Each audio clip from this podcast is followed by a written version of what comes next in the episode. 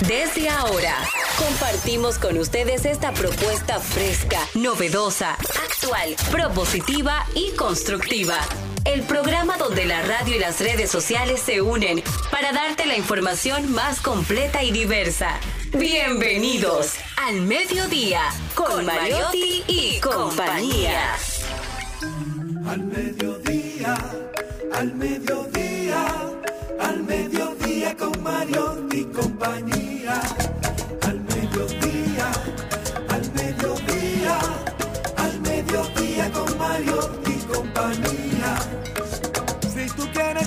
Disfrutar de foros alternativos y de tuiteros rankeados, este programa es tu amigo. Tu revista meridiana para el talento una vía, para radio y redes variadas y con la canción del día. Al mediodía, al mediodía, al mediodía con Mario y compañía. Al mediodía. Hola, hola, hola, hola, hola. Saludos, mediodía. Saludos. Hola, ¿cómo anda usted, don Mediodía? ¿Cómo se siente? ¿Se bebió su pastillita para la presión? ¿Se está hidratando usted con estos, con estos herbores y estos calores? ¿Se está hidratando bien usted, don Mediodía? ¿Eh? Qué bueno. Bienvenidos, bienvenidos, bienvenidas. Diversidad divertida, información sin sufrición. Radio y redes, redes y radio, radio responsable. Hoy aquí, rodeado de dos mujeres, Y un camino. las dos oriundas de la provincia Esmeralda y Olímpica de la Patria. Maribel Contreras, Buenas tardes. Bueno, muy feliz de estar aquí hoy en este viernes raro, ¿verdad? Porque después de un día de fiesta los, los días subsiguientes son raros. Pero sin embargo, eh, es un buen día porque realmente estamos tomando de verdad el fin de semana, que hay muchas cosas que hacer eh, interesantes. Hay que bregar ahora con, con el calor, eh, con el polvo del Sahara y con las ansiedades de una amiga de nosotros. Jenny Aquino. ¿Cómo anda, cómo anda usted, señorita? Muy bien, gracias a Dios. Luego de escucharles preguntarme fuera del aire una pregunta, valga la redundancia, sobre mi vida, viene aquí para celebrar el Día Mundial contra la lucha contra la desertificación y la sequía, que se celebra cada 17 A de propósito de A sequía. propósito, esta fecha fue establecida por la ONU pensando en mí. No, no, no. Con el objetivo de crear conciencia de la importancia que tiene para los seres humanos y el planeta abordar y dar soluciones a los problemas de desertificación y sequía, los cuales representan graves problemas para la humanidad. Y el pichoncito murió parado. ¿Usted qué tiempo hace que usted no... que usted... ¿Qué, hace, ¿Qué tiempo hace? ¿Qué tiempo hace que usted no ripea el perico? Bueno, bailar perico ripiado yo siempre lo he hecho, o sea que no sé. Ripear el perico. Ah, es otro término. No, no, le Lo pregunto yo, ¿qué tiempo hace que usted no ripea el perico? ¿Cuándo es la cara? ¿Cuál fue? Yo creo que fue esa, la última que yo bailé. Vamos a Ah, mira, yo pensé que lo iba a coger en lo iba a coger en el sentido de la sequía y la desertificación, No. pero lo cogió bien. Lo cogió bien. Sí. Ripiar el perico. Vamos a hablar Así es. Vamos Era un merengue, eh, era un merengue, inglés. era un merengue típico Ah, que eso sí. surgió en la joya Ah, ah, no, mira, de Santiago, me encanta, en el área del hospedaje, me encanta. allá por, por los años finales del siglo XIX.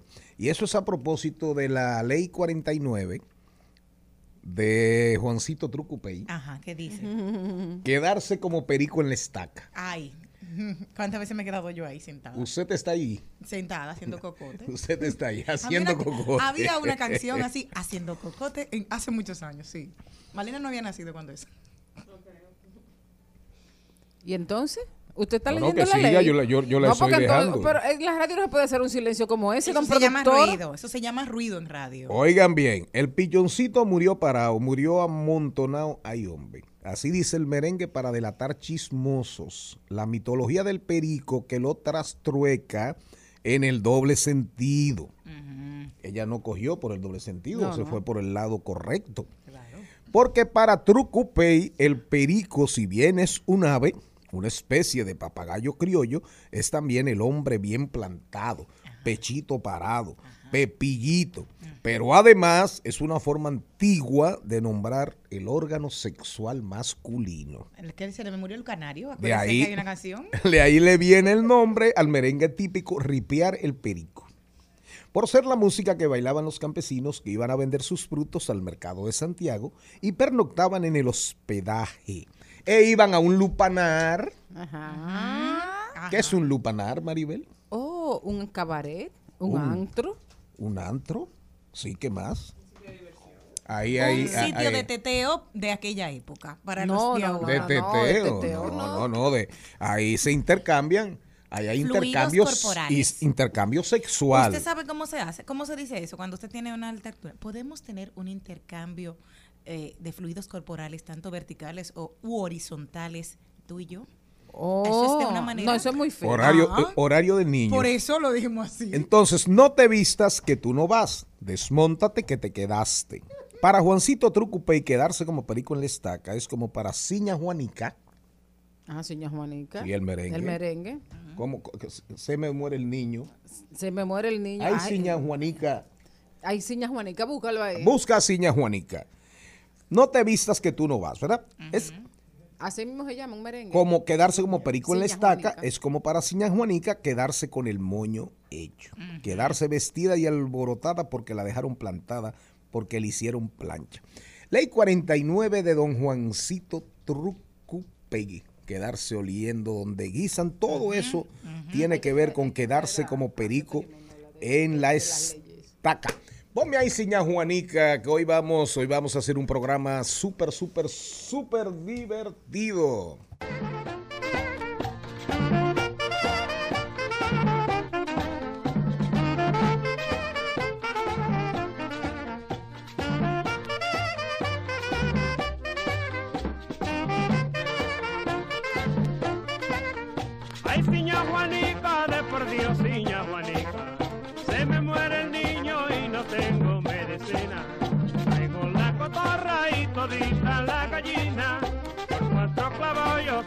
Doy, ciña Juanica. Ay, ciña Juanica, de por Dios, ciña Juanica. Se me muere el niño y... Oh, llegó Cristian. ¿Qué tiempo hace? ¿Qué tiempo hace que usted no escuchaba ese merengue? Maribel Contreras, Eh, no, yo lo oigo mucho ese merengue. ¿verdad? Ciña Juanica. Saludamos a los dos príncipes de este programa. ¿A cuál primero? y A- a cuál a- después? a- a- a- no, a usted, el que más viene, salude. Usted va a tener que tomar control de asistencia porque su mente le está fallando. Bueno. Sí, gracias. Muy buenas tardes a todos. Disculpen eh, el ring de boxeo que se arma en este programa cuando viene el don productor, pero es normal. Estamos peleando por un mejor país. Gracias por su sintonía. Aquí estamos entregando el mejor contenido del mediodía de toda la República Dominicana solo para ustedes. Hola, miren aquí al Malcolm X blanco. Malcolm X, caramba. Muy buenas tardes, mi gente. Feliz como siempre de estar con todos ustedes y sobre todo muy agradecido de su sintonía. No se preocupen que ya llegó, ya llegó Que ya llegó, que el programa. Llegó el programa, sí señor. El guion de hoy, el guion de hoy, nuestra invitada Belisa García Lucero, fundadora de Pequeños Cineastas, República Dominicana. La primera escuela de cine youtubers y youtubers infantil y juvenil en la República Dominicana. Atención, sus hijos, hay interés, le interesa que aprendan sobre cine, sobre cómo ser, eh, eh, digamos, influencers, youtubers en el ámbito infantil y juvenil. Bueno, ya hay una escuela en la República Dominicana, qué bueno. Ahí lo dijo los deportes, cultura y arte. Ya tenemos el guion, digo, tenemos el bumper, tenemos bumper con Jesús Sosa. Juegos tradicionales que se han perdido. Tienes que ir buscando ahí ay, los juegos de antes. eh, los juegos de antes que ahí tiene que haber. Busquen ahí en, en YouTube. cómo Debe, haber- debe estar Tierra Mía. un aporte a nuestra identidad. Trúcamelo. Trúcamelo. El trúcamelo, sí señor. El demonio de la depresión, el señor Charles Mariotti Paz va a recomendar este libro, El demonio de la depresión, que aparece ahora en una versión aumentada y revisada. Oigan bien, el- no es la depresión económica, es la depresión mental, de la depresión anímica. Que va de la mano. De acuerdo. Por, sí, caminan juntas. Por los pasillos del Congreso, que tiene su bumper también. Félix Novaiciano nos habla de la ley de ordenamiento territorial. Hoy recomendaremos series documentales familiares con excelentes mensajes para el fin de semana.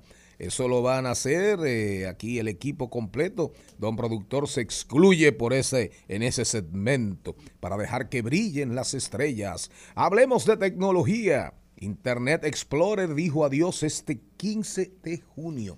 Carlo Mariotti nos trae hoy.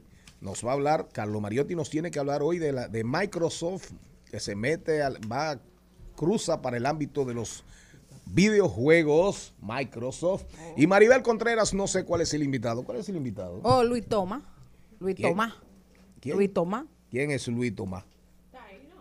¿O sí? Ah, ¿dónde ¿Cómo está? José? ¿Qué? ¿Dónde está? ¿Dónde está? Pero diga quién es. Ah, Luis Tomás, cantautor, lanzamiento de la canción, de la canción Umbral. Anda pa'l carajo, llegó el otro de los Mariotti. Parece, parece que había anuncios de cancelaciones. Eh, vamos, a, vamos a arrancar. Ustedes saben que ayer se celebró una jornada más del Festival de Jazz de Casa de Teatro, ¿verdad? Todos los jueves, todos los jueves habrán presentaciones en Casa de Teatro. Ya estuvo aquí con nosotros ese gestor, gestor cultural legendario, legendario Freddy Ginebra. Pero en estos días, a propósito del jazz, murió Ella Fitzgerald, la dama del jazz, la dama de la canción. Anduvo por muchos ritmos, jazz, cool jazz, bebop, swing, gospel. Ella Fitzgerald, posiblemente la cantante más grande que ha, que ha dado Estados Unidos. El bebop, el bebop, eh, ¿cómo se pronuncia eso, señor Mariotti? Bebop. Así, mismo, bebop. Fue el jazz, ese jazz eh, Lo que hizo rápido el señor Morel ayer. con ritmos, con ritmos antillanos, Bebo. Bebo. con solos in- instrumentales poderosísimos y rapidísimo. Y rapidísimo, ese jazz de los 40. Que después vino la contraparte con Miles Davis, un genio de la trompeta y de la música, que fue el cool jazz. Ella anduvo por todos esos caminos. El cool jazz, cool, jazz frío. Vamos a bajar la intensidad porque el, porque el bebop era súper rápido. Entonces, Se bailaba mucho, Miles. Davis, y hasta sí, sí, se bailaba. Entonces, Miles Davis dijo, vamos, cool jazz, vamos a enfriar un poquito esta música, vamos a, a bajar la intensidad. Bueno, por todas esas rutas musicales y géneros anduvo Ella Fitzgerald, la dama de la canción estadounidense. Ahí vamos a escuchar Summertime, tiempo de verano. with me. I want my arms about you, the charms about you will carry me through. Yes, heaven. I'm in heaven. Vamos, el vamos. control, el control arrancó con un LP completo donde, donde Louis, Louis Armstrong Es el mío, es acompaña el a Ella Fitzgerald. Pero es Summertime. O yo, compañerito Chamito, póngamelo ahí.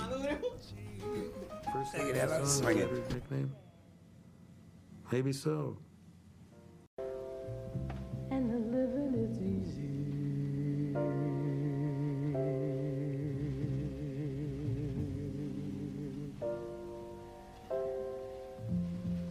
shot jumping.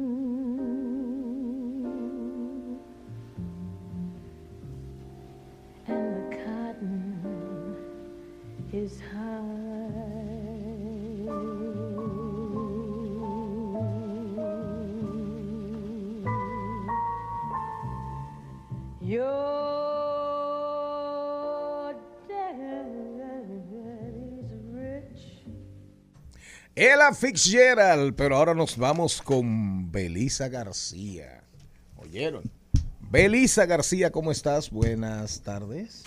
Hola, un saludo de película. Estoy muy bien, gracias a Dios. Un saludo de película, me gusta. Tiene su bumper. Esa expresión, esa expresión, ¿cómo está eso? No, eso estuvo de película. si te cuento.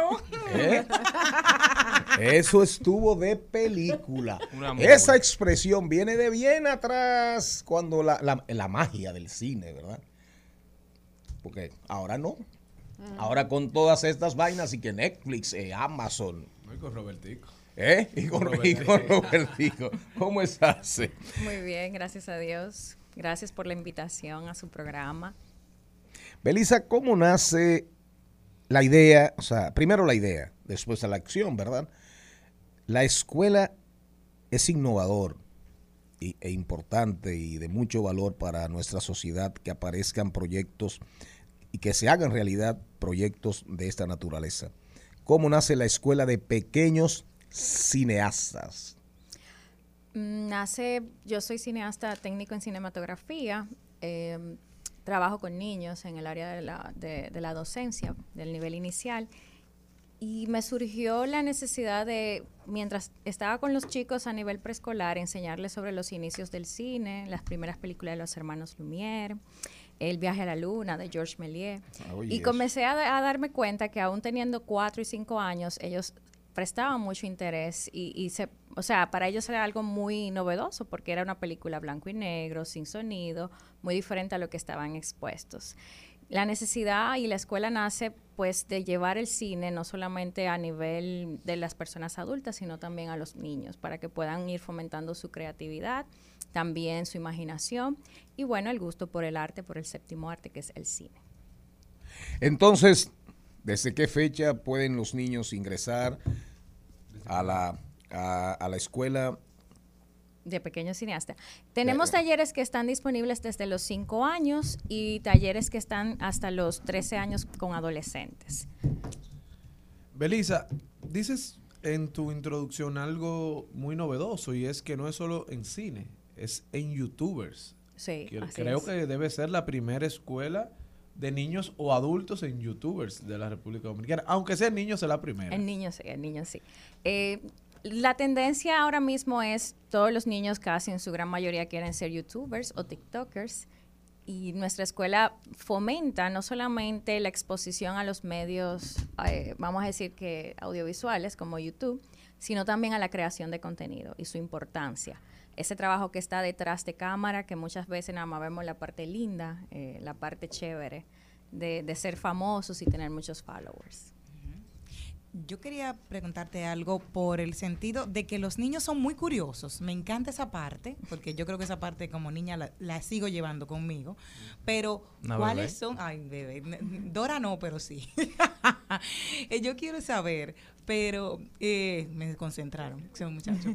¿Cuáles son los temas que ellos proponen para hacer, para hacer sus películas o, o- o de, de poder poner proyectos? Porque tú dices, ok, hay muchas áreas que ya los adultos se limitan. Bueno, vamos a hablar de la pared, pero ¿por qué? Pero los niños tienen una visión totalmente diferente. ¿Cuáles son los temas esos que te han sacado a ti y que, y que te han sorprendido? Eh, justamente antes de ayer tene- iniciamos un workshop de stop motion, que es animación con niños de 5, 6, 7 años. Y me encantó mucho un niño que utilizó, sin saberlo, obviamente, porque la, los niños son muy, muy fieles a la creatividad y la imaginación, un binomio fantástico, que utilizó lo que fue la creación de un personaje entre un dinosaurio y una serpiente. Sin él saberlo, lo creó y, y fue algo muy chulo porque él puso a volar su imaginación sin tener ninguna vergüenza si fuera bueno o no y desarrolló su animación con ese personaje y esa historia. Belisa, dos preguntas juntas. ¿Cómo sabe un padre que su hijo tiene, un niño pequeño, tiene intenciones eh, de, o tiene un acercamiento con el arte? Porque yo creo que eso, desde pequeño tú vas viendo la inclinación de tu hijo hacia el arte, hacia la poesía, hasta cómo habla. Y otra cosa, luego de pasado este, este curso, este taller que ustedes tienen, eh, ¿es más fácil que un joven o un niño entre a casting para participar en películas, en documentales, en, series, en lo que sea? Respondiendo a la primera pregunta, tenemos dos vertientes. El niño que te lo dice explícitamente, me gusta filmar, me gusta contar historias. Y también está la parte eh, cuando te exponen. Muchas veces no sabemos lo que queremos hasta que nos exponen. Y por eso es muy bueno no sobreestimular, pero sí exponer a los niños a corta edad a diferentes habilidades, deporte, artística. ¿Por qué? Porque también van viendo cuál es el área que más me gusta. Hay muchos niños que son muy, muy, o sea, saben que quieren grabar una película desde muy pequeños con un celular o quieren ser youtubers o gamers y otros no saben y cuando llegan al taller dicen, wow, me encanta o no, no me gusta, que también es válido. Respondiendo a la segunda pregunta, hay una confusión. Eh, dentro de nuestra escuela, nosotros formamos creadores, filmmakers para crear cine, crear sus propias historias y también para crear contenidos en YouTube. La actuación ya viene aquí en nuestra escuela como un segundo plano. El primer plano es el behind the scene, lo que está detrás de, lo que mucha gente no sabe, este mundo que está detrás, quién, cómo desde la idea hasta que se filma la, la- el mini cortometraje o, O sea, o es la desarrollar película. las habilidades creativas de los Exacto. Ya para temas de casting todavía no hemos tenido esa apertura porque no, no lo formamos en actuación. Bueno, pero imagino que la misma educación y el mismo desarrollo que ustedes les dan, le da la oportunidad de cuando están en un casting y el productor le dice, ah, eh, haz esto, desarrolla esto, háblame de esto, le da ciertas habilidades. sí, me sí, imagino. también. Y vemos a nivel internacional cómo ha crecido bastante la industria de los youtubers infantiles, de los niños, creando contenido para niños y a veces para, para adultos también. Vemos cómo lo hacen con acompañamiento de los padres, que por lo general son los que se viralizan o los que más trascendencia han tenido. Los padres tienen alguna experiencia en medios como YouTube y creación de contenido. ¿Cómo tú has tratado de, digamos, hacer entender a los padres que esto puede ser algo lucrativo, que esto puede ser a lo que sus hijos se dediquen en momentos donde esta generación que hoy tiene hijos creció viendo el YouTube como algo de diversión simplemente. Cuando un niño dice yo quiero ser youtuber, muchos papás se sorprenden y dicen, no, eso no es un oficio, eso no es un trabajo. ¿Cómo tú has hecho ese trabajo de educación? La escuela forma a los chicos primero eh, a través, las habilidades han cambiado y las carreras también. Sabemos que ya necesitamos un community manager y que perfectamente es una persona que puede tener eh, un alto nivel lucrativo, al igual que un youtuber. Eh, ya viene siendo una profesión, ya incluso las carreras de medios audiovisuales incluyen este tipo también de segmentos porque se ha explotado, es un medio de mucha explotación, una industria que está ahora mismo en tendencia. Los padres tienen mucho miedo en su gran mayoría por la alta exposición que pueden tener los niños.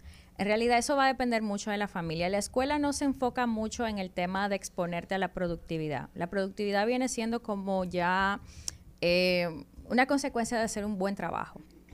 Porque si entramos como quiero, quiero ganar, quiero hacer esto, eh, puede haber mucha frustración en el camino. Sino disfrutarse el momento, crear contenido de valor y saber que es un trabajo, aparte de divertirse, que es un trabajo. Que conlleva disciplina, esfuerzo. Disciplina, exacto. También que hay momentos como todo en la vida que van a aprender que no todos somos aceptados, que no siempre lo que tú quizás tienes, dedicaste tanto empeño en filmar, va a tener muchos likes, que eso es una de las grandes Y que eso no incógnitas. necesariamente define lo que tú estás haciendo. Exacto. Entonces ya como son un poco pequeños, la gran mayoría lo trabajamos más a nivel de creación de contenido. De hecho, muchos de los chicos, diría que un 70% no tienen un canal.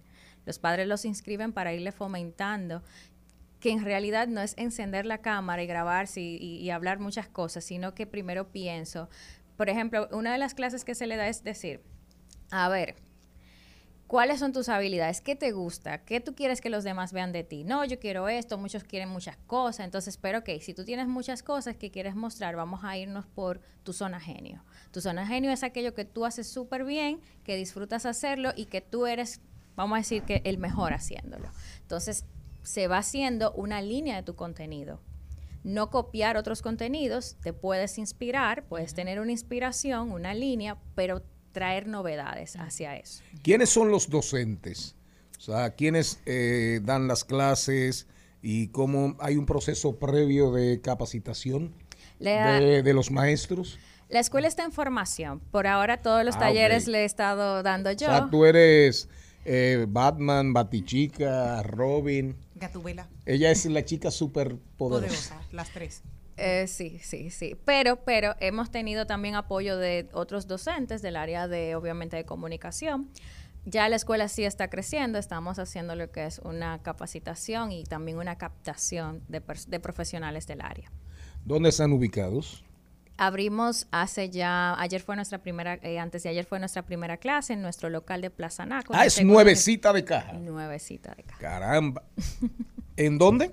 En Plaza Naco, en el segundo nivel. ¿Cuántos niños? Los niños dependen de los talleres. Estamos trabajando por workshop de cuatro semanas, tres semanas. Eh, ¿Qué cantidad? Máximo 10, 11 Máximo niños. 10. ¿El costo? Depende de los talleres. Tenemos uno que es Quiero ser youtuber 1, junior, nivel junior, que inicia este 27 de junio al viernes primero de julio y tiene un costo de 6 mil pesos. Dentro de este, de este programa, ellos van a tener lo que son, vamos a decir, proyectos a, re- a realizar. Tenemos un mini estudio y también algunos regalos y un, un libro que les, que les va a ayudar a hacer su programación previa. Bueno, ¿cuál es tu cuenta de Instagram? Di- dice la dice nuestra productora que tu cuenta que tu cuenta de Instagram es muy activa y dinámica. Eh, nuestra cuenta es Pequeñ- Pequeños Cineastas RD, guion. Pequeños sin la eh, o sea, sin sin la ñ. Ajá, Pequeños Cineastas RD, guion. Arroba pequeños cineastas RD. Belisa García Lucero, fundadora de esta innovadora, prometedora escuela. Si usted ve, puede ser una forma de vida, ¿eh? Y puede ser una vía de ingresos en estos tiempos de escasez e incertidumbre. Así es. ¿Teléfono, Belisa? Nuestro WhatsApp es 829-764-3177. Repítelo. 829-764-3177. Gracias a Belisa García por estar con nosotros. Nos vamos a la pausa, a la pausa comercial. Al regresar, ahí lo dijo, y los deportes con Carlo Mariotti. Al mediodía, con Mariotti, con Mariotti y compañía. Rumba 98.5, una emisora RCC Media. Seguimos, seguimos, seguimos con Al Mediodía, con Mariotti y compañía. En Al Mediodía. ¡Ay! Lo dijo. ¡Ay! Lo dijo. ¡Ay! Lo dijo. Lo dijo. ¡Ay! Lo dijo. ¡Ay! Lo Vamos a ver, vamos a ver quién dijo algo que merezca la pena. No tiene que ser dominicano, puede ser de cualquier, eh, cualquier latitud o nacionalidad. Bueno. Maribel Contreras. Bueno, si puede ser de cualquier latitud, uno que es internacional y querido por el planeta completo. Samuel L. Jackson dijo que los- Actor, actor Samuel L. Jackson. Ah, Samuel L. Jackson. Actor famosísimo. Actor famosísimo norteamericano. Los Oscar premian a los negros por interpretar a gente horrible. ¿Cómo fue? ¿Y qué habrá querido decir? No. Bueno, él dice que, que muchas veces eh, premian a personas que están haciendo, o sea, que están interpretando a personajes horribles dentro del rango del prejuicio. Perfecto. Como, como Criadas y Señoras, que era aquella película de, de- a mí me gustaba muchísimo, que era de la vida de la que decía, eres linda, eres inteligente, y eran esas criadas que realmente criaban a la, a la gente blanca para después despedirte y adiós, bye y no sirve para nada. Eso era una- Pero Samuel L. Jackson ha sido siempre muy crítico. ¿eh? Y para que sepan, independientemente de los papeles en que uno lo ve, es un actor que ha hecho una gran fortuna, pero también es un individuo comprometido y defensor de la, de la dignidad del color, de la dignidad de su raza. Y reitero, siempre ha sido un ácido, siempre ha sido un tigre ácido y crítico. Samuel L. L. Jackson. El que también lo dijo fue el artista Camilo, que dijo que su esposa le encapsularon y ella se comió su placenta tras el parto ¿Cómo a fue? su bebé. Ella se comió la placenta, una vez dio a luz a su bebé. Han dicho que esta práctica combate la depresión postparto, incrementa los niveles de energía y estimula la producción de leche materna. ¿Y con qué se la comió? ¿Con yuca? No. Se la encapsulan No, no, pregunto yo. porque, bueno, y se la comen. Pero a ver, ¿cómo va a ser? Maribel, ¿usted se comió la placenta? Yo ni me la comería, ni me la comí, ni me la como, ni me la voy Pero a tú no comer. estás oyendo los, los beneficios que eso da. Dicen que combate depresión postparto, que es una realidad. Eh, eh, eso y comerse una gente, ¿verdad? Incrementa los Pero niveles está de energía que se está necesitan cuando, cuando están que recién tú no te la vas a volver a comer. No, no, definitivamente. Gracias, Mario. No, no, tú Muchas la vas a gracias. volver a comer. Estimula- ¿Tú piensas salir embarazada? No puedo. yo- Producción de leche materna, Jenny Aquino, ¿tú te comerías tu No, placenta? mi amor, no, gracias. Pues, ¿y por qué no? No, Ay, no, no, no, te están diciendo- Ya te comiste al marido, no te vas a comer la Exacto, placenta tú te has comido cosas ¿no? peores. No, ah. Pero eso no, está no, no, bien. No, no, no. A mí como que me da, no sé, Además, a esa familia le ha ido muy bien mercadeando todo. mercadeándolo todo. Ahora, adem- además eso es horrendo. Sí, claro. O sea, horrendo. Dime. Vámonos al chisme, Aquí. vámonos al chisme para entonces Hay un chisme. venir con los deportes. Ponme Ay, ahí ay, algo, ay, ay, ay, ay. pon algo ahí de la materialista. Papi, te gustan las chapas que vibran, papi, te gustan las chapas que vibran, te gustan que vibren, papi, te gustan las chapas que vibran, papi, te gustan las chapas que vibran, papi, te gustan las chapas que vibran, te gusta que vibren, ah, ah, ah, ah, ah, ah, ah, te gusta.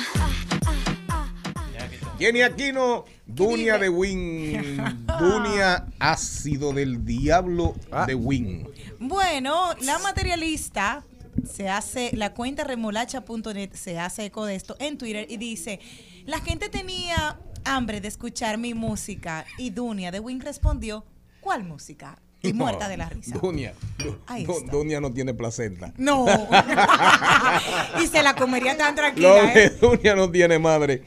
Ácida. Eso se llama Así envidia. sardónica, To- sarcástica. todas las mujeres le tienen envidia a la materia. Dunia, Dunia. Son, son un grupo de dolidas. Dunia. Envidiosa. Dunia, Dunia es un personaje. Pero diga quién es Dunia de Win. Es una periodista. Porque es famosa, es una periodista, amiga de este programa. Estuvo con nosotros Se hace lleva bien con una- don productor. Mira, tienes que escribirle. con- Oigan ustedes, eh, por, de Tórtolos, eh, llámala, escríbele, porque queremos hacer un siete preguntas y un chin con ella. Claro, Dunia es un personaje. Estuvo aquí hace poco. Pero no en siete preguntas No, en y un siete chin. preguntas. Cuando teníamos tuiteros ranqueados. Exacto. No, y vino a promover una obra de teatro que estaba produciendo. Sí, eso mismo, estuvo hablando con nosotros. Es locutora, podcaster, radio sin radio en Spotify.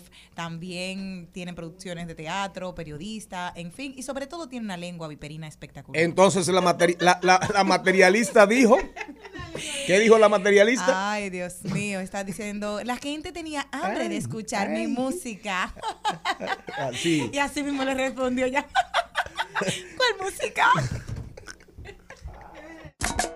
Al mediodía, al mediodía, al mediodía con Mario y compañía. El Al Mediodía dice presente. Dice presente el músculo y la mente. El músculo y la mente. Estamos en deportes. Quiero la opinión del señor Morel antes de que el señor Carlos Mariotti entre con los deportes. ¿Qué usted opina de lo que dijo Platón? Dios es el ser trascendente, perfecto y eterno que proporciona orden, forma y propósito al universo. ¿Qué el- le merece para el que lo sigue. esa opinión de Com- Platón? Completamente de acuerdo para el que lo sigue. ¿Usted no cree en Dios? Completamente. ¿Y usted, señor Mariotti, qué le parece, señor eh, Charles Mariotti? También me adhiero a, a esas conclusiones. ¿Qué más, profesor? No O se sea, ha usted se va a ¿Quién- meter en eso. quién ¿Qué se atreve a contradecir eso? ¿Eh? ¿Qué opina usted? Vamos a ver qué usted opina, señor Carlos Mariotti, de esta partecita antes de entrar con los deportes. No, lo que pasa es que estoy recurriendo a Dios, el Todopoderoso, el Señor de las alturas, para soliviantar, reducir mi dolor. ¿Por las encuestas? No, por la... No, no, eh, no, esas, me- esas encuestas me dan felicidad. Ah, ok. Por lo abiertamente falsas y mentirosas que son. Entonces, por la derrota de los Celtics. Por la derrota de los Celtics. Por eso. Entonces, dijo, dijo Mahatma Gandhi, señora Contreras, ¿qué usted opina de esto? Refiriéndose a Dios. Mahatma Gandhi dijo, Dios no tiene religión. Yo estoy de acuerdo. ¿Usted está de acuerdo? Totalmente. Yo también. Dios no tiene religión. La, Así la religión son de los hombres. Y dijo Octavio Paz, Dios existe. Y si no existe, debería existir. Como dice, habría que inventarlo. Existe en cada uno de nosotros como aspiración, como necesidad y también como último fondo intocable de nuestro ser. Adelante. ¿Qué programa? ¿Qué programa? Aplaudan, que el que no aplaude no No, cobre. sí, hay- que aplaudirle porque si no no nos cancelan a toditos. exacto. No, hay que aplaudir esa, esa, esa lectura comprensiva, hay que aplaudirla. Eh, tírame el buen por de los deportes ahí otra vez, por favor, porque ahora que vamos a arrancar. El Al Mediodía dice presente. Dice presente el músculo y la mente. El músculo y la mente. Estamos en deportes. Entonces arrancamos con los deportes en al mediodía. Buenas tardes para toda esa audiencia que todavía nos sigue. Después de ese recuento que nos dio el señor Mariotti, iniciamos con la Fórmula 1, ya que Eh, este... don productor. Ah, mi- mis disculpas, don productor. Arrancamos con la Fórmula 1, que ya llega el Gran Premio de Canadá luego de dos años de ausencia a, a- a- a raíz, a causa de la pandemia. Llega el Gran Premio de Monterreal, en donde Fórmula 1 llega, en donde Michael Schumacher y Lewis Hamilton son los máximos ganadores de este premio. Lo han ganado en siete ocasiones cada uno. Max Verstappen llega como el piloto más joven eh, en la carrera pasada, cuando ganó, llegó a 25 victorias, el piloto más joven en lograr esta hazaña en la historia de la Fórmula 1. Con 24 años, Ve- Vettel lo logró con 25, Schumacher con 28, Alonso y Lewis Hamilton ambos con 29 años.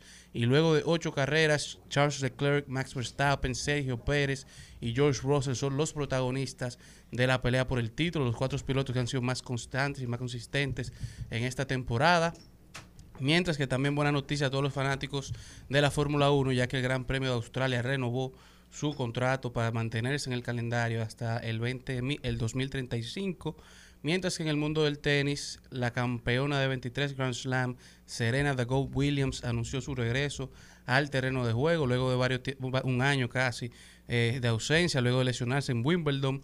Serena regresa a jugar dobles en Eastbourne. Selena otra vez. Regresa a Wimbledon y regresa a Eastbourne. La vi, la vi en un comercial, un comercial en estos días, un anuncio, una, Un comercial, una un campaña anuncio. publicitaria. Esa tigra, esa tigra es fuerte. Es- eso, eso es un atleta. ¿eh? Eso es un atleta. Qué animal. Sin lugar a dudas. Con- eh, eh, eh, Top Esa performance. espalda, esa espalda. De mejor- así. los mejores atletas y punto, no importa sexo. Así Serena es. Williams. Eso no tiene mamacita. Y esa re- morena, esa morena, Y ha sido coherente. igualita a Jenny Aquino. Regresa también Rafael. Nadal. Ah, de musculatura. No, no. Rafael Nadal también estuvo anunciando su participación en Wimbledon luego de haber ganado en su último en su última participación en un campeonato, mientras que pasando a las grandes ligas tenemos que el dominicano, el ministro de Defensa Manny Machado llegó a los 1500 hits de carrera, convirtiéndose en el decimosép- el decimoséptimo jugador de las mayores en llegar a 1500 hits con 250 honrones antes de los 30 Va años de Machado, edad. va Machado en camino a una carrera similar a la de Adrián Beltré, que en el 2024 va derechito, derechito, derechito para el Salón de la Fama. Está, eh, se está hablando de eso. Hay muchas comparaciones actualmente de Machado con Adrián Beltré. Y está teniendo una de sus mejores temporadas. Está incluso en las conversaciones para el MVP de su liga. Y está cargando prácticamente el equipo de los Sí, padres. no, lo, ha- lo cargado ante la ausencia de, Fernando ante Tatis la ausencia de Jr.. Fernando Tatis. Asimismo, los padres de San Diego se encuentran actualmente en la primera posición de la Conferencia del Oeste de la Liga Nacional, que esto lo están haciendo por primera vez desde mayo 30 del 2021, así que ya, ya tú puedes ver el gran desempeño que está teniendo el equipo. Y por primera vez desde el 1961, los New York Yankees llegan a 14 victorias consecutivas en casa. Mientras que en la Mundial de Fútbol, la FIFA anunció ya de manera oficial las 16 ciudades norteamericanas que estarán albergando los partidos de la Copa del Mundo 2026, 11 sedes en Estados Unidos, 3 en México, 2 en Canadá.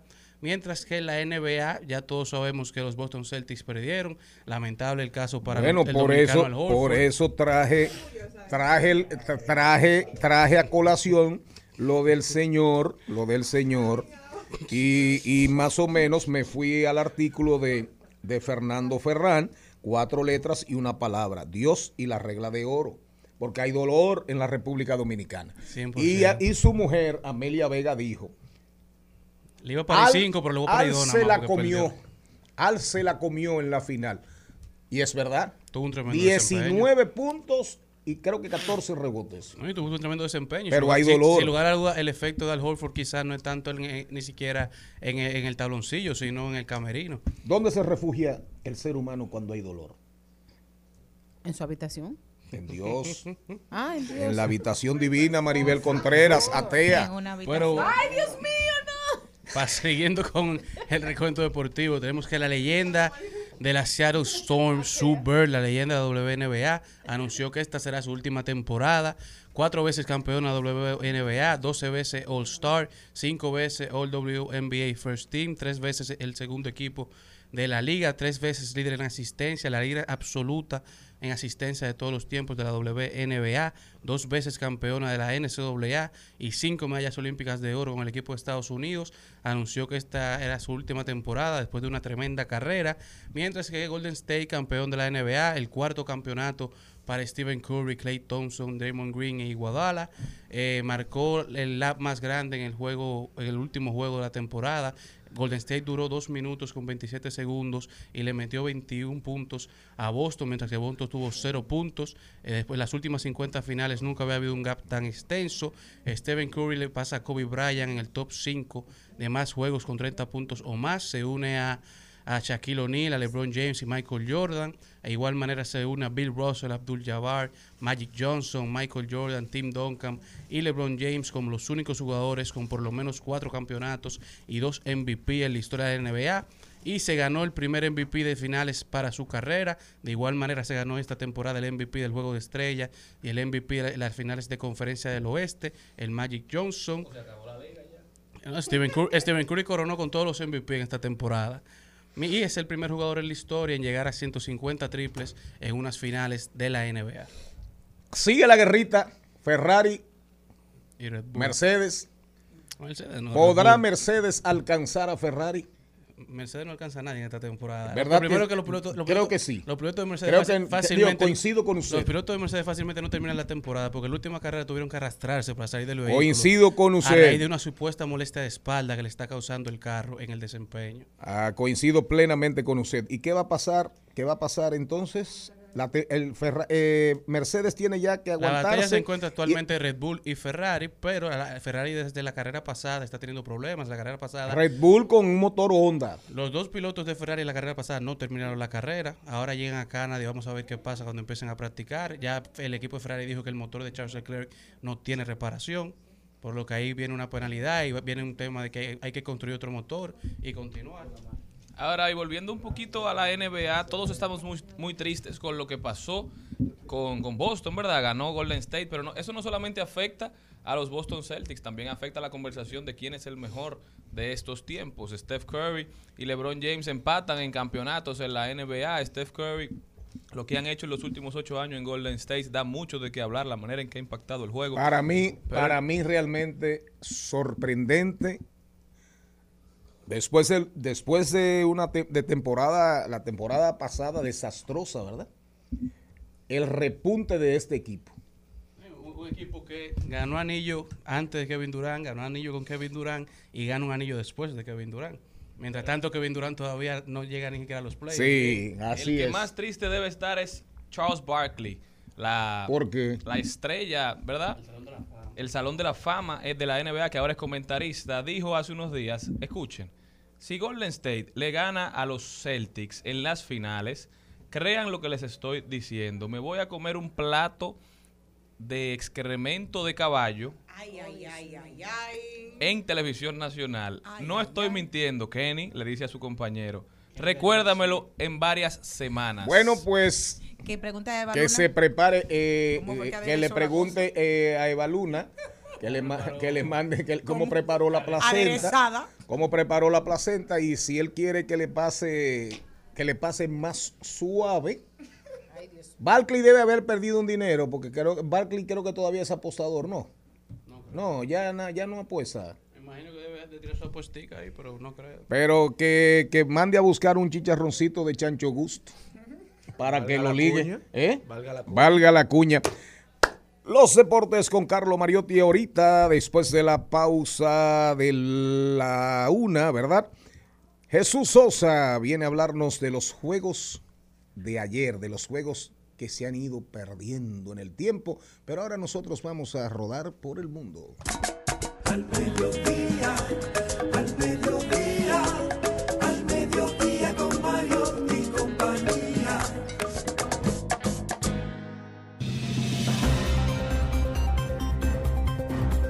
Vamos a rodar por el mundo. Jenny Aquino, ¿para dónde tú te vas? Me voy con Putin para Rusia. ¿Con El- Putin? Sí, para allá me voy. El gigante Ni ruso Gas. No. Eso sonó. Señor. Eso sonó raro. Me voy con Putin. Ay.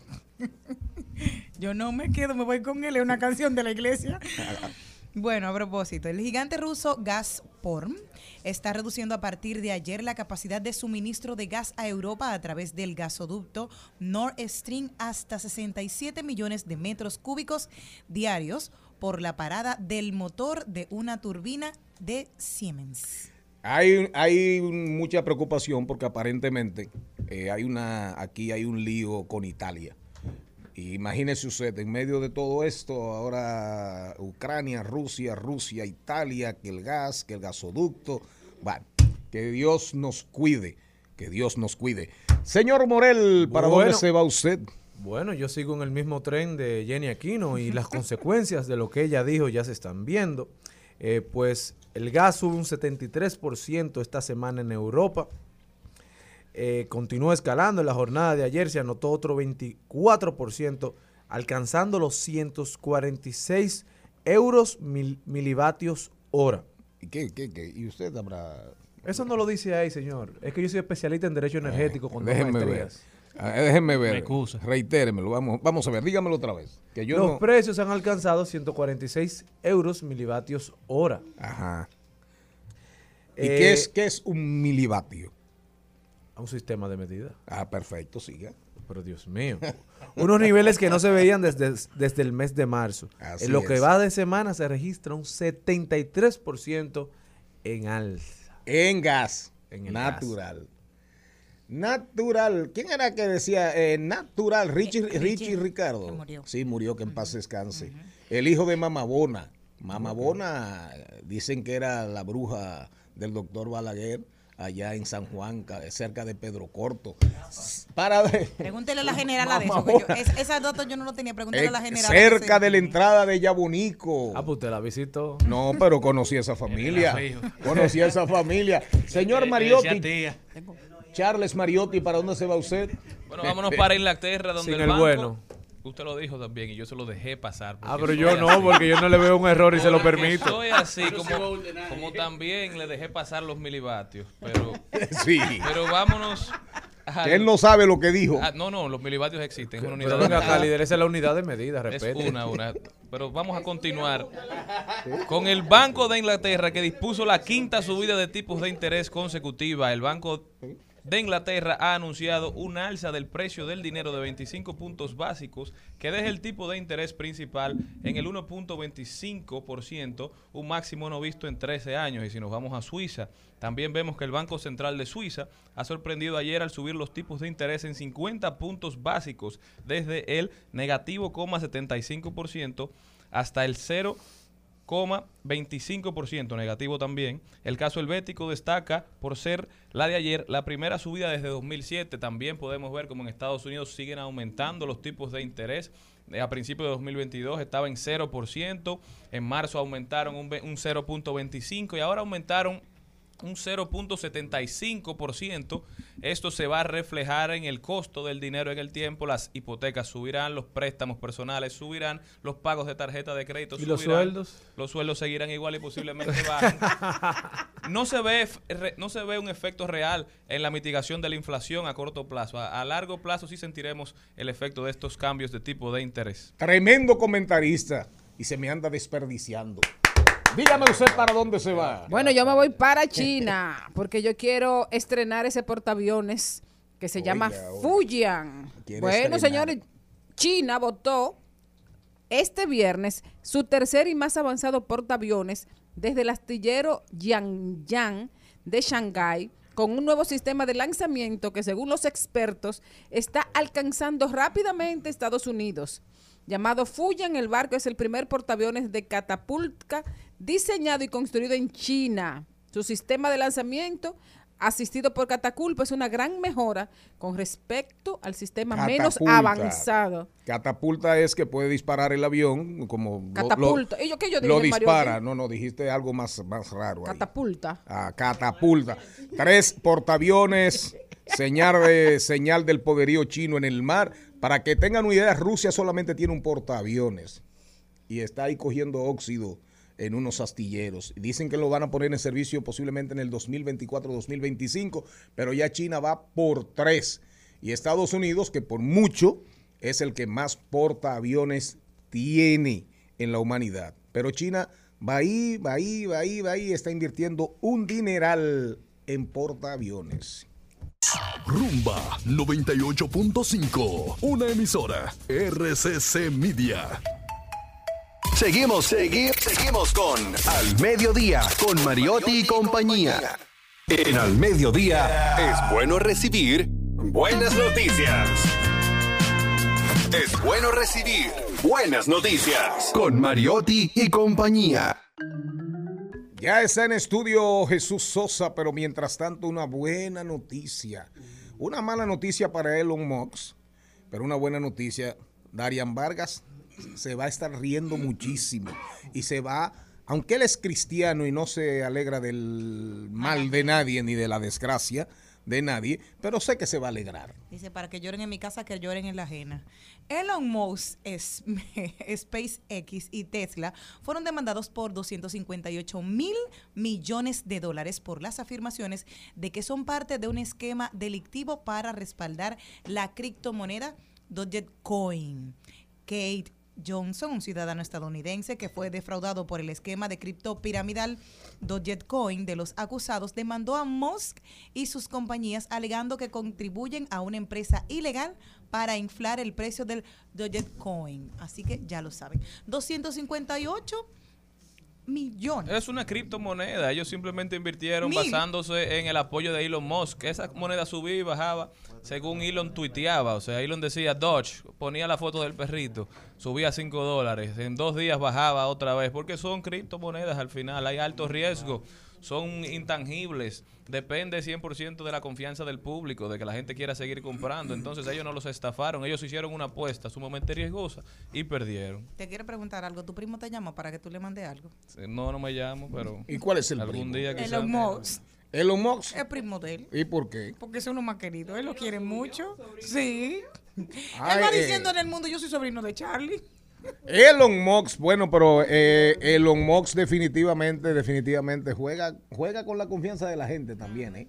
Y como tiene un prestigio, tiene una acreditación, es eh, multimillonario, uno de los hombres más ricos del planeta, emprendedor, eh, viajes a la luna, eh, viajes espaciales, turismo espacial. Al final, cuando Elon Musk tuitea, el mundo cambia. Y pero era eh, Dogecoin tenía de imagen un perrito que se hizo viral y era como una burla de Elon hacia las criptomonedas, hacia los criptocreyentes. Algunos en- intentaron beneficiarse y simplemente resultó en lo que él había dicho desde un principio, algo que no se puede controlar, que es sumamente volátil y una apuesta. Eso es tan eso es una apuesta igual que jugar la lotería en la mayoría de los casos cuando no son criptomonedas que están fundamentadas en tecnología como el Ethereum. Y definitivamente, y definitivamente eh, las criptomonedas están asediadas. Eh, Bill Gates volvió a remeter, volvió a remeter, dijo que las criptos, eso es una estafa, y acabó con los tokens, eh, con los NFT. Dijo que eso de los tokens no fungibles, que el metaverso. Mandó al carajo, mandó al carajo todo eso. El otro profeta, otro profeta del mundo de hoy, ¿verdad? Don Bill Gates. Don Bill Gates. ¿Qué significa Gates? Puertas. Bueno, pues Don Bill Puertas. ha viajado poco. Exacto. Eh. Comunidad, lengua, creencias, costumbres y tradiciones. Ritos, celebraciones, bailes y cantos. Los valores y esencias de esta tierra mía. Dicen presente en Al Mediodía con Mariotti y compañía. Cantó ese. Pon el bumper, pon el bumper otra vez, pon el bumper otra vez para que vean por qué le dicen don productor. Comunidad, lengua, creencias, costumbres y tradiciones. Ritos, celebraciones, bailes y cantos. Los valores y esencias de esta tierra mía. Dicen presente en Al Mediodía con Mariotti y compañía. Usted vio, usted oyó cómo arrancó eso con Beethoven. Ahí claro. están las Chin, chin, raíces, la, la- la influencia europea Chin, chin, chin, chin. en, en nuestra música, ¿verdad? Pero después viene la parte africana abajo, ¿verdad? Sí, claro. Eh, y después viene, vienen los atabales, los ritmos eh, de la tierra, de la negritud. De nosotros. Orgullosa, usted aprenda a producir. Jesús Sosa, bienvenido, bienvenido, ¿cómo andas? Andamos bien, buenos días pueblo. Comenzar agradeciendo ese bumper. De verdad que estoy pago. Ah, ya estás pago. Ah, un aplauso al productor del bumper. Y, y- y a Charlie y al equipo porque de verdad que había oído los ensayos, las pequeñas apuestas que no es en Bitcoin, y, pero el bumper está de verdad que excelente para un segmento como este en un programa como este. Oíste ahí, panarapán, un atencional. Panarapán, eso para los pelos de una vez. Hoy, hoy vamos a hablar de juegos tradicionales que se fueron perdiendo en el tiempo, pero antes me, me topé esta mañana con esta cita de Ernesto Sába- Sábato que habla sobre el gozo. Ay, y quiero Ernesto vincular Sábato. el gozo con el juego. Sábato nos dice, tenemos que reaprender lo que es gozar. Estamos tan desorientados que creemos que gozar es ir de compras. Un lujo verdadero es un encuentro humano, un momento de silencio ante la creación, el gozo de una obra de arte o de un trabajo bien hecho, como es este programa que ustedes y nosotros hacemos. Y quiero conectar porque el juego y los juegos son parte del gozo de la humanidad. Así es. ¿Qué, qué ha pasado eh, con las nuevas generaciones? Quizás eh, comenzar hablando de que el, uno de los juegos que tenemos eh, documentación que todavía permanecen en el tiempo eh, más antiguos de nuestras tradiciones en la isla es la pelota. Los aborígenes jugaban pelota, pero la jugaban de una manera distinta. Parecía una especie de voleibol con los codos, con una especie de balón hecho de, de fibras, de, de bohucos. Eh, recuerdo que bajo la dirección de Charlie en Tierra Mía hicimos una recreación del juego de pelota de nuestros aborígenes y está grabado en video en una plaza bellísima, en una plaza bellísima. Los juegos en nuestras tradiciones están vinculados normalmente a la vida en las tardes y en las noches, porque se salía de la escuela a las 12, por un lado, y por otro lado, Así es. muy vinculados, muy vinculados a las fiestas y tradiciones que se hacían en los pueblos. Por recordar uno, le voy a recordar varios que se hacían en, en las fiestas y en, la, y en las patronales. El palo encebado. Oh, sí. El pollo encerrado, muy cruel. Ese yo no quisiera ni comentar. No, no, no, no lo comentes, no lo comentes. Tú lo sabes, ¿verdad? Sí, sí, claro. Se hacían, se hacían corridas de sortijas. En principio a caballo, luego en bicicleta, en, algún, en algunos En pueblos- algunos pueblos se hacían en bicicleta, en- en bi- así es. En bicicleta. ¿Qué era la corrida de sortija? Se escogían muchachas del pueblo, se le adornaba con una cinta, con, De- una con un cinta, color determinado. con un color determinado, se enganchaba en una cuerda a determinada altura. La muchacha. No. Ah. No, no, no, no, la cinta se con una argolla. Las, las cintas con Ya todos los colores Ya juego, quería como para hacia con- abajo, no con, una, con una argolla y los varones competían con un pequeño palo para, corriendo en el caballo, ensaltar la argolla y entonces la cinta que lograban tomar iban y se la depositaban a la muchacha. Pues ya no se juega eso. Eh, No, eso prácticamente desapareció de las patronales. Dunia de Wimby, un juego Entonces, así. eh, tú te daban un lápiz y tú tenías que llevarte la sortija, meter el lápiz a- en el caballo a todo lo que da, en el hoyito, en la argollita, te llevabas la sortija, el- la, cinta, entonces te tocaba un beso con la muchacha que tenía, que tenía ese color. Había que pasar De trabajo. acuerdo, para- para darse habían un unos tigres, había un juez, habían dos jueces en cada extremo, porque habían unos tigres que se la llevaban con, con los dedos, así. con el lápiz con los dedos se la llevaban. Exactamente. De este juego hay una variante que me encontré que resulta muy interesante. En Baní se hacían las corridas en, en distintas fiestas, pero entonces lo que se ensartaba era un macuto que normalmente tenía un dulce de leche o de la fruta de la época por la tradición de los dulces de Baní. El que más macutos lograra ensartar, le- no, le daban entonces un macuto lleno de dulces. Ahora, ¿qué es un macuto? Porque lo que yo tengo en la cabeza que un macuto era como una, una, una bolsita de saco. Es un, ¿Qué es un No, macuto? Un macuto Ajá. es una bolsa, exactamente una funda, un bulto para, para cargar cosas que en el campo se hacía de fibras. Fibras de, Claro, de claro. las mismas que se tejen Así los, es. Los, los sombreros. Luego, con la evolución, eh, llegamos a los macutos de tela, que también se adornan con, con muchos motivos. Como el de Carlos Vives, por ejemplo. Exacto. El de tela, muy Y colombiano. una pregunta, ¿en ninguno de esos juegos nadie se llevaba a la mujer? Mire, Porque eh, ese era el instrumento. Bueno, lo que pasa es que en, la- el- en- en épocas anteriores nuestras, todos estos juegos al final tenían en el fondo esa estructura del cortejo a las mujeres. el varón que más ensarta.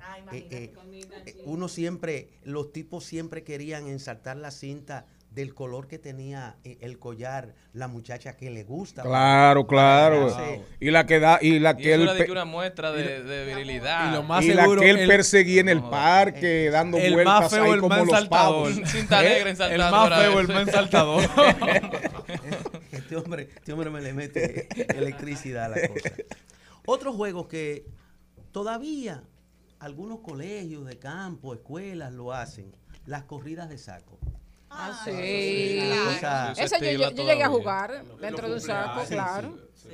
El trúcamo, el trúcamelo, Trúcamelo. Trúcamelo. o la peregrina, un juego muy interesante. Hicimos, en tierra mía hicimos, eso. Hicimos uno Claro. exactamente en el patio de la escuela de Yamasá, del liceo de. Hicimos una peregrina. Hay una peregrina. Claro. Otros juegos, eh, Maribel le va a gustar este, las muchachas normalmente, como era más restringida la salida, jugaban entre primas y vecinas el juego de Jack. Ah, sí. Claro. La doña. mi Yo mamá tengo uno siempre ya todavía en mi casa. Yo, sí. Mami, mami me tullía siempre. Mi mamá era campeona. Se jugaba mucho las bolas en el Cibao Bellugas, en otras partes de, de- de América, canicas. En Monteplata era bola. bolita. Bolita. Les a Pero- bolita. Era de varones ese. Era de varones, pero quiero recordar algo. Quiero recordar algo. En medio de la pobreza, donde no había para comprar bolas, porque eran a 5 por un chele, cuando yo era muchacho. Luego, Belluga, bolitas. pere- canicas. Sí, canicas. Esa, es, esa la parte, la, la expresión, el, el nombre fino. Canicas. Canicas. El nombre científico. Sí, el nombre científico. Entonces, se jugaba chato. que se hacía con, con las tapitas? A las tapitas de refresco eh, se cogían las cáscaras de los plátanos o de los guineos y se rellenaban para darle más, más peso. Eh, habían otras juegos y tradiciones que se hacían normalmente de, eh, de noche, la gallinita ciega, que era tapar con una cinta negra a el- los ojos a una persona, se le, pregun- se le preguntaba, gallinita ciega, ¿qué se te ha perdido? Ella decía, una aguja y un dedal, y el grupo, perdón, entonces gritaba, yo lo tengo y no te lo doy. Le daban vueltas para dislocar la ubicación de la persona, y esa persona tenía que tocar a alguien. Simón Se- dice se jugaba mucho también. ¿Eh? Simón dice. Simón dice, eso, eso eran ya más juegos de sabiduría. Sí. Y quiero hacer uno para vincularlo a, a, a- a- a cantos. Eh, Ah, yo sé mucho de eso. Se hacía, se jugaba mucho el pititi hinky, que era un acuerdo. ¿El qué? Piquiti, hinkiti. Ay, sí. Mira, Isabel me Un pusieron los dedos. Mira, mira cómo ejemplo, nave me pusieron los sí, dedos. Entre Charlie y yo no, nos poníamos a pititi hinky. Esto es un juego cruel y hábil. ¿Qué programa, Entonces, eh? Si, si Charlie me atrapaba y me decía pititi hinky y yo no tenía los dedos cruzados, resulta que yo me tenía que hincar donde él dijera y el tiempo Vea que él dijera. Eso era, eso era una cosa. Tírame dos juegos más para que nos no te vayamos. Lo- Sí. lo Capuy no te Se abajes. jugaba capuy, Era no te malo, abajes. muchachos. Se jugaba El que te decían y tú tenías dis- que tenías que congelarte. No ladrones. Eh, el paralizado. eh, Paralizado. pa- el paralizado. Ah, eh, y tú tenías que quedarte así. Se jugaba el, eh, los juegos del pañuelo. Sí, la el plaquita. pañuelo. Hicimos el pañuelo en tierra Ay, mía. agachadito de colores. Y termino El de cuidado. con unos juegos más de ile, familia. Que, que es bueno recordar. Todavía jugamos domino en este país, pero ¿qué resulta? Que el domino era un juego más nocturno. Normalmente los más adultos jugaban y tenían su mesa de domino, pero los más jóvenes, si estaban en el entorno, pues hacían su juego de domino aparte. Se jugaban barajas. Yo lo que jugaba era brisca, brisca, la española. Ahí voy, ¿cuánta ahí voy. me daba? Mira. Las del casino, que eran las de números y, y símbolos de corazones y piñonates, y se jugaban entonces las de bastos, las, ba- las cartas de bastos que se jugaba brisca y se jugaba con ellas caída. Casi siempre lo, lo que se utilizaba para ir apuntando la- las ganancias y los puntos ganados eran o granos de habichuela o granos de maíz. Así parte de es. la tradición. Y finalmente el juego de tablero. Todos estos juegos vinculaban mucho la familia, estos juegos de mesa, porque casi, casi nunca había luz. Aquí vinimos a electrificarnos hace Así es. Tres o cuatro décadas. eh. Más o menos, de toda- verdad. Y todavía no había luz, porque todavía- yo- en Monteplata nunca había luz cuando Y yo de, estaba nue- y chiquita. de nuevo no hay, de nuevo no hay. No, ah, muchos pues, de estos Por eso estamos reviviendo estos juegos para aprovechar esos momentos en familia. termino eh, no, no con la nostalgia de que el, el tiempo va a volver atrás, pero ojalá y que en las escuelas, sobre todo en, en- en el área de primaria hasta, hasta octavo, se pueda implementar el ir rescatando estos juegos, porque aparte de la competencia, nuestros juegos tradicionales, casi todos, tienden a lo que es la convivencia familiar, vecinal, comunitaria. Así es. Termino con eso. Ponme el bumper ahí, ponme el bumper para, para despedir a Jesús Sosa, para que lo escuchen bien. Comunidad, lengua, creencias, costumbres y tradiciones. Ritos, celebraciones, bailes y cantos. Los valores y esencias de esta tierra mía. Dicen presente en Al Mediodía con Mariotti y compañía. Voy a pedir, voy a pedir una canción ahí de Richie Rey y Bobby Cruz con dedicatoria especial para la honorable señora vicepresidente de la República. La pulpo. Que ahora, no, no, por favor, por favor, no, y no, no irrespete de esa pulpo manera. un respeto, no es un que animal. A ellos les ahora- encantan los animales Que marinos. ahora, Eh. eh, que fue designada de manera provisional como ministra de Medio Ambiente, jefa de Malena, jefa de Malona, coordinadora, sí, de, eh, coordinadora provisional, ministra provisional, como usted quiera. La canción tiene cuatro funciones, co- con esta agrega cuatro. Ah, pues no es pulpo. Eh, se llama la canción que le vamos a dedicar a la honorable señora vicepresidenta es Agayúa. Préstame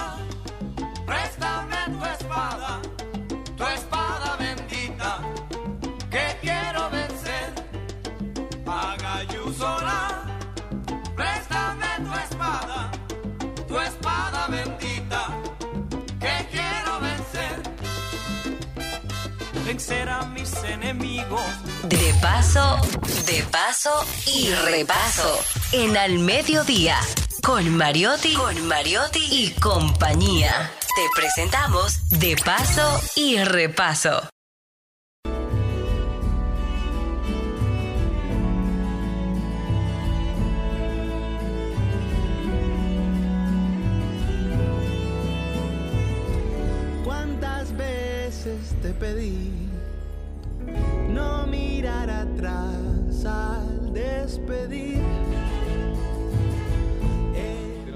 Y esa canción instrumental Ah, de Luis Tomás. Pero él no canta ahí. Yo no lo oí. No, eso es una introducción. Ah, un introito. Claro, un Ah, intro. caramba. Maribel Contreras, recuerden, el don productor se tiene que retirar, Luis Tomás. Eh, no porque tú llegaste, me voy con mucha pena, pero como los tapones me dan tiempo para escucharlos a todos, hacia dónde voy, te escucharé con mucha, con mucha, No con mucha atención. Eh, recuerden que ahorita vamos a hablar de la ley de ordenamiento territorial, ¿verdad? Un- en el paseo que hacemos por los pasillos del Congreso, pero ahora la estrella de este programa entrevista a una estrella, Maribel Contreras. Wow, pero eso merece un aplauso.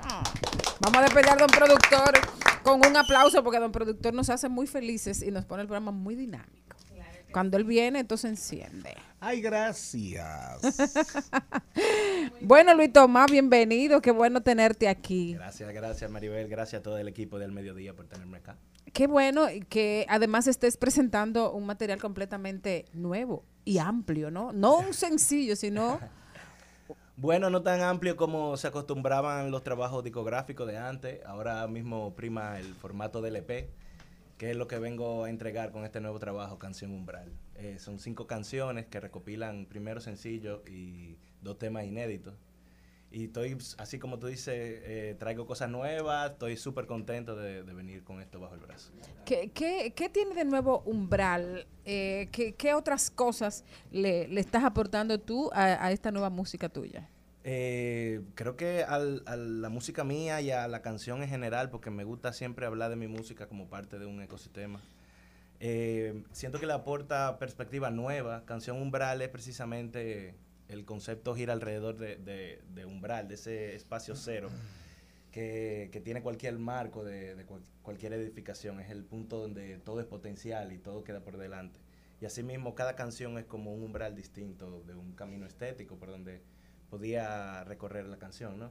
Entonces, por ahí me fui para plantar mi, como mi perspectiva de lo que puede ser la canción alternativa dominicana. ¿Alternativa o, o fusión? Una, una gran mezcla. Eh, ¿qué, qué, qué géneros estás mezclando en esta oportunidad? En esta oportunidad, bueno, o sea, quise tratar de, de vertir un poquito de todo lo que conocía y de todo lo que me emocionaba. Eh, tuve la dicha de poder trabajar con Vic Contreras, que es un músico de la escena fusión ya un- más experimentado y había incursionado en todas estas expresiones un poco, un poco no, bastante antes que yo. Y, y me, y me ayudó a encauzar muchas ideas que yo tenía por esos lados, de, la, de las expresiones raíces de acá, de la fusión caribeña, de todos los ritmos que son de esta parte del mundo que yo quería, que me emocionan desde chiquito y que yo quería incluir en este. Bueno, eh, de alguna manera ustedes se han convertido como en, una legión. ¿Por qué tú crees que, que ustedes, lo- lo- los artistas de, la, de las nuevas generaciones, están eh, tan inmersos en trabajar, en trabajar las raíces dominicanas y sobre todo de fusionar todas estas músicas? Creo que, o sea, en primer lugar, obviamente, al, a la hiperconectividad que permite que se comuniquen muchas más cosas y de forma más democrática. Y em, también por el interés y el, la, como el legado de personas que estuvieron antes que nosotros, que nos impresionaron y nos emocionaron. Eh, eh, específicamente en el ámbito de, de la fusión folclore, el trabajo de, de Luis Díaz, de José Duluc, de Tony Vicioso, Xiomara Fortuna, Irka Mateo, son una generación de, de artistas que, que ya venían con otra perspectiva eh, social, artística, eh, eh, como se diga.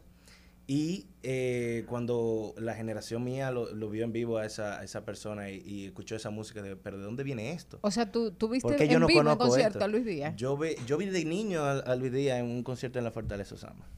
Y fue, Porque tu papá mi tocaba en convite, ¿no? No, no, no, mi papá tocaba en, en Nueva Forma. Ah, en Nueva era- Forma, con Sonia y Tommy y Claudio Cohen. Sí, que era contemporáneo, un poco, un par de años posterior a, a Convite, pero eh, hacían peñas y se, y se codiaban en, lo- en los círculos o sea que tu, de tu casa siempre estuvo llena de música. Sí, y sobre todo de esos músicos, que es una dicha para mí yo haber tenido esa influencia también de, de músicos de acá, con otra perspectiva. Eh, Creo que es el, eh, en este mes cumpliría ah, Luis Díaz 70 años.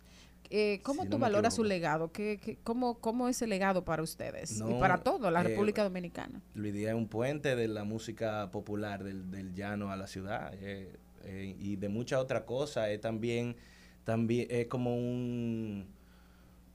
También era como el padre del rock, le gusta decir mucha, mucha gente, pero no porque fuera el primero en tocar rock en República Dominicana, sino porque fue el primero en, utilizar un lenguaje rock para comunicar una música enteramente de aquí. Entonces eso, para mí, eh, o sea, yo le doy eh, ese galardón.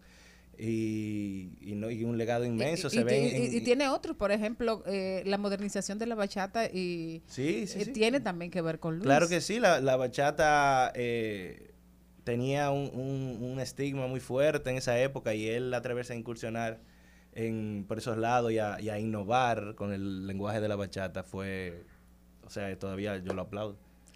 Hablemos eh, finalmente cuáles son los, planes que tienes, porque ya vamos terminando. ¿no? Bueno, seguir eh, comunicando y compartiendo este trabajo y, y la diferente perspectiva de, de los artistas que estamos trabajando en este momento. Eh, tengo por ahí la semana que viene, el jueves 23, eh, la presentación en vivo de este material, eh, que vamos a estar interpretando las canciones eh, en formato grande de banda, eh, más el resto del, del repertorio que he ido trabajando. ¿Eso es abierto al público, solo para especialistas? No, no, no, no, abierto a todo el que tenga Pues, la intención de recibir. para que la gente se anime y vaya a acompañar. Claro que sí, pueden encontrar la- las entradas en la plataforma Tix o entrando en el link de mi perfil de Instagram, que ahí es- está todo más detallado. Y, y nada, me, me encantaría poder contar con ustedes el jueves 23 a las 9 pm en el espacio Mercedes 313, que queda en la calle Mercedes número 313. Eh, el- ¿Tus redes sociales entonces? Mis redes me pueden encontrar como Luis Tomás, así como suena, sin S y pegado, arroba Luis Tomás en todas las plataformas. ¿Ya están disponibles? ¿Se pueden oír los umbrales por Claro ahí? que sí, se pueden escuchar en la plataforma de preferencia, Spotify, Tidal, Apple Music, etcétera, etcétera, etcétera. Y en YouTube también pueden escuchar los temas y algunas animaciones, trabajos audiovisuales que hemos trabajado de esas Perfecto. Bueno, muchísimas gracias, Luis Tomate. Te, te damos un aplauso. te- Gracias a ustedes por permitirme este espacio aquí en, en este programa tan, tan afamado. Bueno, señores, eh, continuamos, ¿no? Estás escuchando Al Mediodía con Mariotti y compañía. Rumba 98.5, una emisora RCC Media. Seguimos, seguimos, seguimos con Al Mediodía, con Mariotti y compañía. Trending, Trending Topics. Al Mediodía, con Mariotti y compañía. Presentamos Trending Topics. I pronounce you men and wives. Holding me back, supposed to come right back. Caught in myself while I'm all on display. I know you know all about it. Señores, el que está sin lugar a dudas matando a todas las tendencias en todas las plataformas es Drake, que arrancó en el día de ayer con su nuevo álbum Honestly Nevermind, que viene a nueve meses de su último álbum del 2021, Certified Lover Boy. Se estrenó en el día de ayer a las 12 de la noche. Esa canción es el- el primer video de la canción, que es bastante peculiar y está en tendencia en todas las plataformas, ya que Drake se casa con 23 mujeres y cuenta con su padrino de boda, con Tristan Thompson, que es la expareja de Khloe Kardashian, que es, es un basquetbol baloncesto, un basquetbolista de la NBA, pero se ha hecho más famoso por ser la expareja de ella porque le vive pegando los cuernos. Sí, sobre todo. dato. Y me, me gustó muchísimo porque uno de los de los tweets, a propósito de lo tuyo, Bad Bunny diciendo que tiene muchas novias y se casó con una, Drake declarando bonitos sentimientos y se casó con, todas. Con todas. ¿Qué otra tendencia tenemos? En tendencia todos los jugadores de Golden State, del trío que encabeza ese equipo, de Raymond Green, Clay Thompson y Stephen Curry son tendencia, pero como siempre que se trata el tema del baloncesto, sin haber hecho nada durante los pasados días, estando de vacaciones por el Caribe, está, es tendencia también el Rey Lebron. ¿Qué más tenemos, Jenny? Bueno, una tendencia triste y es el fallecimiento de la querida soprano doña Ivonne Asa del Castillo, madre del ministro de Ito Bisonó. Y él ayer dijo, mami será recordada por su gran legado a la cultura dominicana, la dama de la música clásica por siempre. Fallecía en la tarde de ayer. Es una de las tendencias el día de hoy. Triste. Nos unimos al sentimiento de la familia Bisonó Asa y le mandamos nuestras condolencias al ministro y a todos sus familiares. También es tendencia el presidente Joe Biden porque ha anunciado que en su próximo viaje al Oriente Próximo, su primer viaje como presidente al Oriente Próximo, visitará Israel, Cisjordania, pero la parte polémica es la escala en la ciudad de Jeddah y su reunión con el príncipe heredero de Arabia Saudita, Biden, que en el 2019 se mostró muy agrio contra el régimen saudí, diciendo que van a hacerlos pagar el precio y a convertirlos en las pirayas, en las pirañas, digámoslo así, en las parías, que son. Ahora, por la crisis de los combustibles, se estima que por eso ha añadido esta visita a- al régimen saudí, pero Biden había hablado mucho de el respeto a la democracia, del respeto a los derechos humanos. Entonces, es- este viaje, en el marco que se, que se, que se da, llama mucho la atención sobre la doble moral de los Estados Unidos a la hora de dictar sus políticas ante los otros países. Por ejemplo, cuando Michelle Bachelet viajó a China, el Departamento de Estado calificó ese viaje de un error. Y ella y eso, que lo hizo como alta comisionada de los derechos humanos de las Naciones Unidas. Vimos también en la cumbre de las Américas cómo Estados Unidos vetó a Cuba, vetó a Venezuela, vetó a, a Nicaragua por falta de respeto a las democracias y aún pagaron el precio del boicot con la ausencia de otros países como México. Sin embargo, ahora, cuando Biden tiene que buscar otras fuentes porque el precio del petróleo cada vez está más alto, la inflación en Estados Unidos no se aguanta y su popularidad está cada vez más baja, ahora sí, se pueden hacer excepciones para hablar con un régimen dictatorial, con un régimen ah, hacia el cual solamente han tenido problemas, muchísimas sanciones al príncipe heredero, pero ahora sí pueden conversar. Que nos deje una, un mensaje muy claro. Otra de las tendencias para finalizar, Waze, y para ustedes que manejan, quiero que ustedes su opinión, Waze y Google y Google Map, ¿cuál es más factible? Están ahí. ¿Cuál de los dos es mejor? Porque dicen primero de que sea esos GPS no están como actualizados y realmente depende hablan en qué parte del mundo tú te encuentres. Por Claro. ejemplo, aquí en República Dominicana yo me encuentro mejor Waze porque este es más directo y es más preciso, pero si tú te vas para Estados Unidos, te vas por Europa, el de Maps, de Apple o Google Maps, eh, Es mejor son- para son, ti. son- son más, más efectivos porque te calculan el viaje en bus, te calculan el viaje caminando, ya sea en vehículo. Tú puedes elegir la versión que tú necesites. Son de las discusiones que hay Pero son- actualmente son en más Twitter. accurate. Ay, me encanta. El Congreso. ¿Con qué se come eso? Conozca los procesos e interioridades del Congreso Nacional en un recorrido por sus oficinas y departamentos. Caminemos con Félix Novaiciano. Aprobado. Aprobado. Aprobado. Aprobado. Por los pasillos del Congreso. Félix Novaiciano con nosotros a llevarnos por un recorrido por los pasillos del Congreso. Bienvenido, Félix, ¿cómo estás? Muchas gracias a todos los miembros de esta cabina y a todos los oyentes. El día de hoy, viendo todo lo ocurrido en el Congreso sobre el tema de creación de nuevas provincias, vengo a hablar de un proyecto que no se le ha dado el debido seguimiento, que es la Ley de Ordenamiento Territorial. Necesaria. Muy necesaria. Vamos a empezar la base. La Constitución Dominicana habla de los límites territoriales que va a tener las regiones y las provincias, igualmente los municipios y distritos municipales. Y que también la ley de la, Estrategia Nacional y Desarrollo, la ley 1-12, en su eje número 4, habla del tema de la- del ordenamiento territorial en sí. Y entonces se tiene que trabajar una iniciativa, una ley para regular el tema del ordenamiento territorial. Y el proyecto que se encuentra en el Senado y también la Cámara de Diputados, que se está conociendo en una comisión bicameral, busca la materia de regulación del ordenamiento del territorio para los objetivos de interés nacional. También los criterios para la pertinencia o no de la subdivisión o fusión de territorios político-administrativos. Y también los criterios para el uso de suelo acorde a sus limitaciones y también a lo que puede dar el mismo suelo. Los criterios que sigue el proyecto es la conservación de la capacidad del territorio y la sostenibilidad en zonas costeras, las montañas, las llanuras y los valles.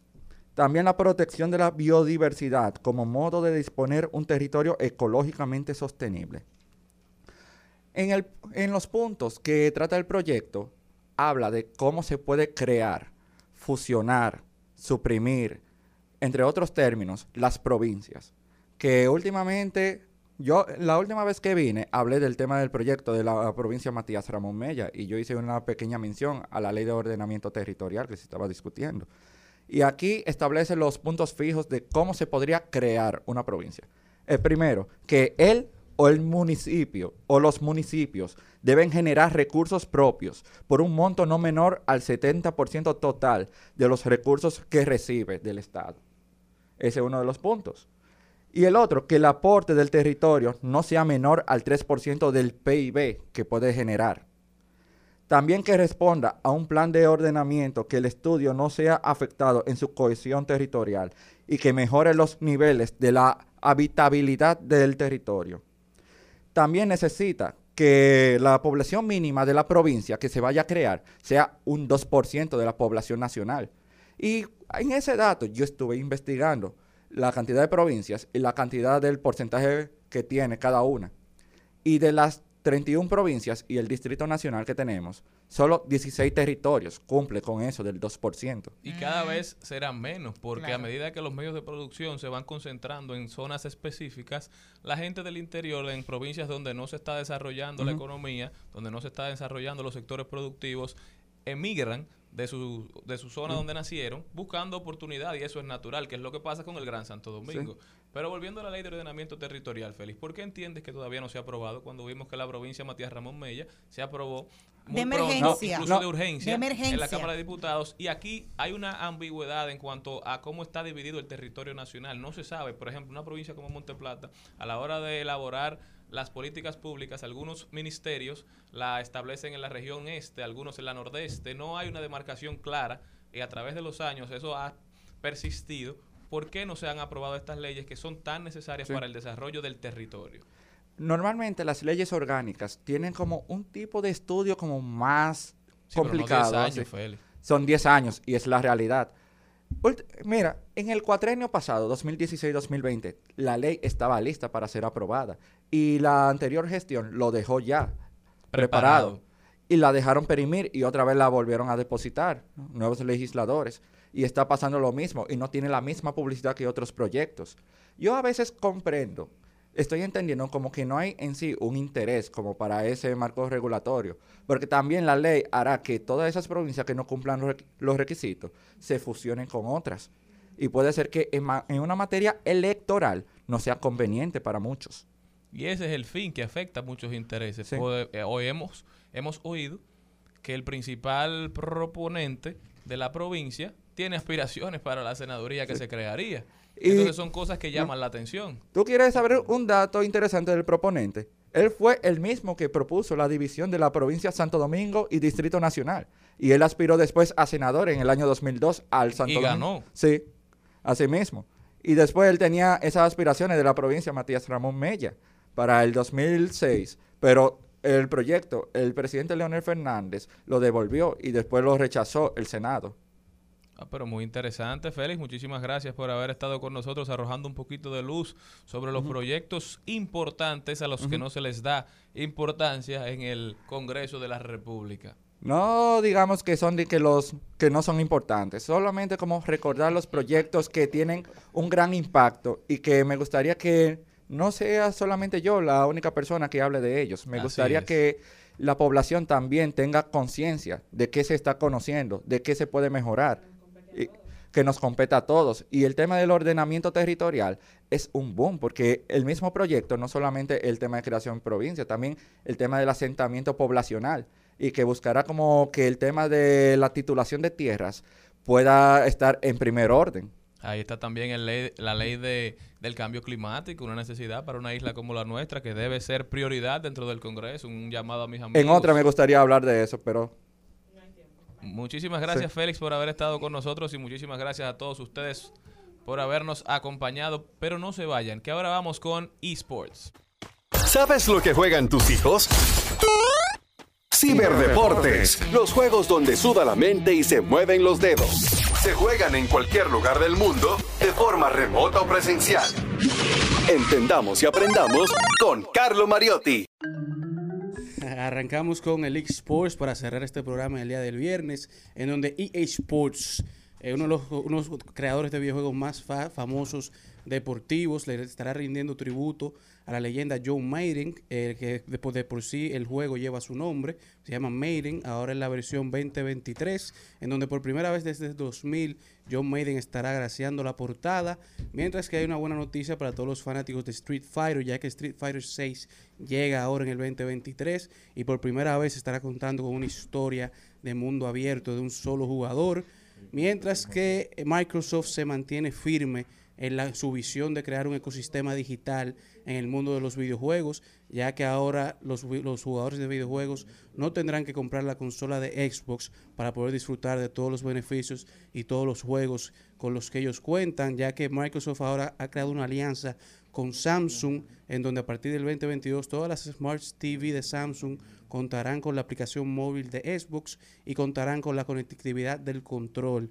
Dígase que usted podrá jugar todos los videojuegos desde la- su televisión Samsung, su Smart TV de Samsung, sin la necesidad de comprar una consola de Xbox. Solamente tendrá que adquirir el control o si ya tiene un control, solamente tendrá que conectarlo a su televisión, entrar al sistema móvil, a la aplicación móvil de Xbox y disfrutar de todo lo que nos da Microsoft para PC y para consola. Un cambio totalmente nuevo para todo el panorama eh, de la venta de consolas y que los demás eh, Sony y Nintendo tendrán que ponerse las pilas y buscar la manera de ponerse al día, ya que Microsoft ahora acaba de change the game. Ya cerramos así con nuestro recuento del mundo del e-game y del e-sports.